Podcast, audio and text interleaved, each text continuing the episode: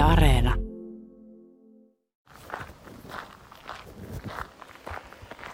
Oikein hyvää huomenta vaan kaikille kuulijoille. On tullut Ruokolahdelle, ei anteeksi, Rautjärvelle Simpeleelle. Simpele on tarkempi paikka, missä tällä hetkellä olen ja ketkä kuutostietä ajavat ja Simpeleen Teboilin tietävät, niin siitä kohdasta ei kovin paljon tänne ikään kuin pohjoisen suuntaan. Ja täällä on sitten ö, alueen isäntä Mika Kuru. Kerro tarkemmin, missä ollaan. No me ollaan Änkilässä ja tarkemmin sanottuna Kurukaren nel, neljässä, että se on se tarkka osoite ja todella Änkilässä Kosken kulmalla. Kosken kulmalla ja tuossa meidän vieressä ää, soljuu vesi, siinä on pato ja niin edelleen. Kerro ensinnäkin, mikä ää, oja vai joki tämä on? Tämä on Torsajoki ja tämä tulee Torsasta ja laskee tonne Silamukseen. Teillä on tässä suvun mailla vanha vesilaitos. Itse asiassa miten vanha se on? No siinä on varmaan tota sähköä tuotettu jo 7-80 vuotta tällä hetkellä ja toivottavasti jatkoakin tulisi. Ö, minkälainen tieto sulla on siitä, mihin, mihin sitä on alun perin käytetty tuota sähköä silloin 70 vuotta sitten?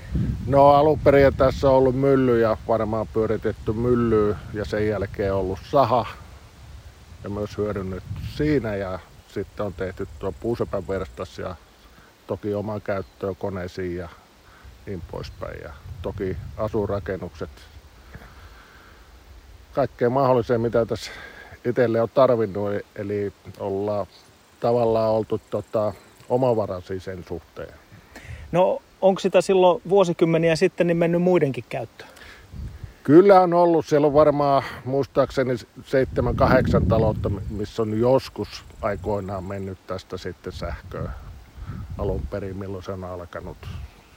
No mikäs tällä hetkellä on tilanne, niin kuin, kuinka, kuinka paljon se ylläpitää tällä hetkellä teillä tässä sähkörakennuksia? No kaikki rakennukset, kaksi omakotitaloa ja sitten tuo puusepäverstas koneiden käyttö ja sitten ylimääräinen lähtee parikkalavalolle myyntiin. Meneekö sitä joka kuukausi myyntiin? Kyllä sitä menee joka kuukausi. Eli, eli te olette niin kuin siis ihan täysin omavaraisia sähkön suhteen? No kyllä tällä hetkellä vaan, jos vettä riittää, niin kyllä. Riittääkö sitä talvisinkin? Kyllä on riittänyt tähän asti, että ei ole missään vaiheessa tarvinnut vehkeitä pysäyttää sen takia. Että... Joo. No miten se esimerkiksi teillä sähköyhtiön kanssa se sitten toimii? Tuleeko sieltä sähköyhtiöltä kuukausittain rahaa vai kerran vuodessa? No sieltä tulee joka kuukausi, joka kuukausi säännöllisesti se summa, mikä on tuotettu. Ja... Mm. No jos nyt puhutaan viime vuoden 2021 vuoden ajasta, niin minkälaisia kuukausimaksuja sieltä suunnilleen tuli? Eh, joo, viime, viime vuodesta puhutaan, niin sanotaan nollasta tuhanteen euroa per kuukausi myynnin osuus. No nyt me ainakin tiedetään, että sähköhinta on noussut. Onko nyt tullut vähän enemmän palautuksiakin? Kyllä se on huomattavasti noussut, että se alkaa olla jo ihan semmoisella merkittävällä tasolla, että joidenkin kuukausien osalta niin se voi olla kymmenkertainen, mitä on ollut edellisen vuonna. Joo. No osaatko Mika Kuru kertoa tarkemmin siitä tuotannon määrästä, mitä toi voimalaitos tuottaa teille? No se on, sanotaan viimeisen kolmen vuoden aikana, niin se on ollut aika tasasta, että semmoista 190 000 kilowattituntia, mitä sieltä tulee vuositasolla. 190, sehän on ihan valtava määrä. No kyllä se iso määrä on, että siinä mielessä, että kyllä sillä useamman omakotitalon tarpeet varmaan lämmittäisi. No mi- millä mielin, Mika Kuru, olet seurannut näitä keskusteluja sähkön hinnasta tällä hetkellä? No se on mielenkiintoista ja toki se vähän hymyilyttää, että se nousee ainakin mun kannalta. Että se toki, jos sitä kukaan joutuu ostamaan, niin ei varmaan, varmaan tilanne on ihan täysin päinvastainen.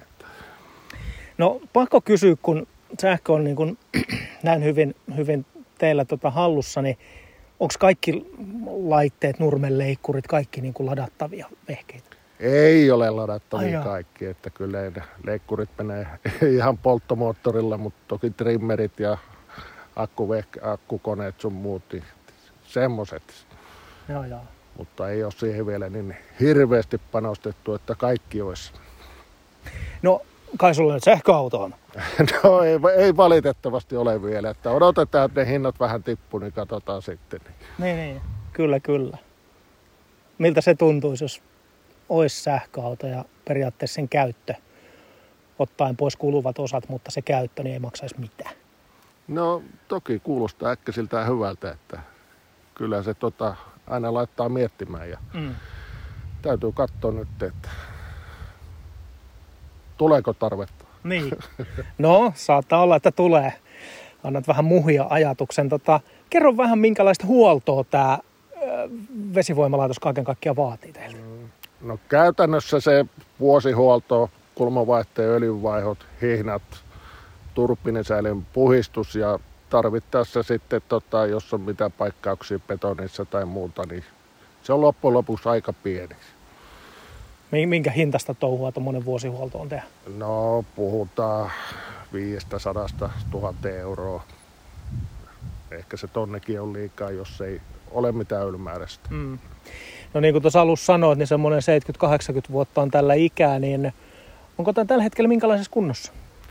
Kyllä omasta mielestäni se on erinomaisessa kunnossa, että toki betonirakenteet on tehty 60-luvulla, että aina ne pientä paikkausta vaatii, mutta itse koneisto, generaattori, kulmavaihde on 6-7 vuotta sitten uusittu, mutta tosi tuota, turbiinisäiliössä sitten alakerrassa on kaikki vanhaa, mutta se ei ole mitään avaruustekniikkaa, että jos sinne sitten mitä joutuu tekemään, niin se on aika yksinkertaista. Kyllä. Kiitoksia simpeleläinen Mika Kuru, että saatiin käydä piipahtamassa. Tämä on hyvin mielenkiintoista, mielenkiintoista paikkaa ja tällä hetkellä niin varmasti keskustelua paljon herättävää, kun sähköhinnoista hinnoista puhutaan. Jatka Aleksi sinä sieltä studiosta.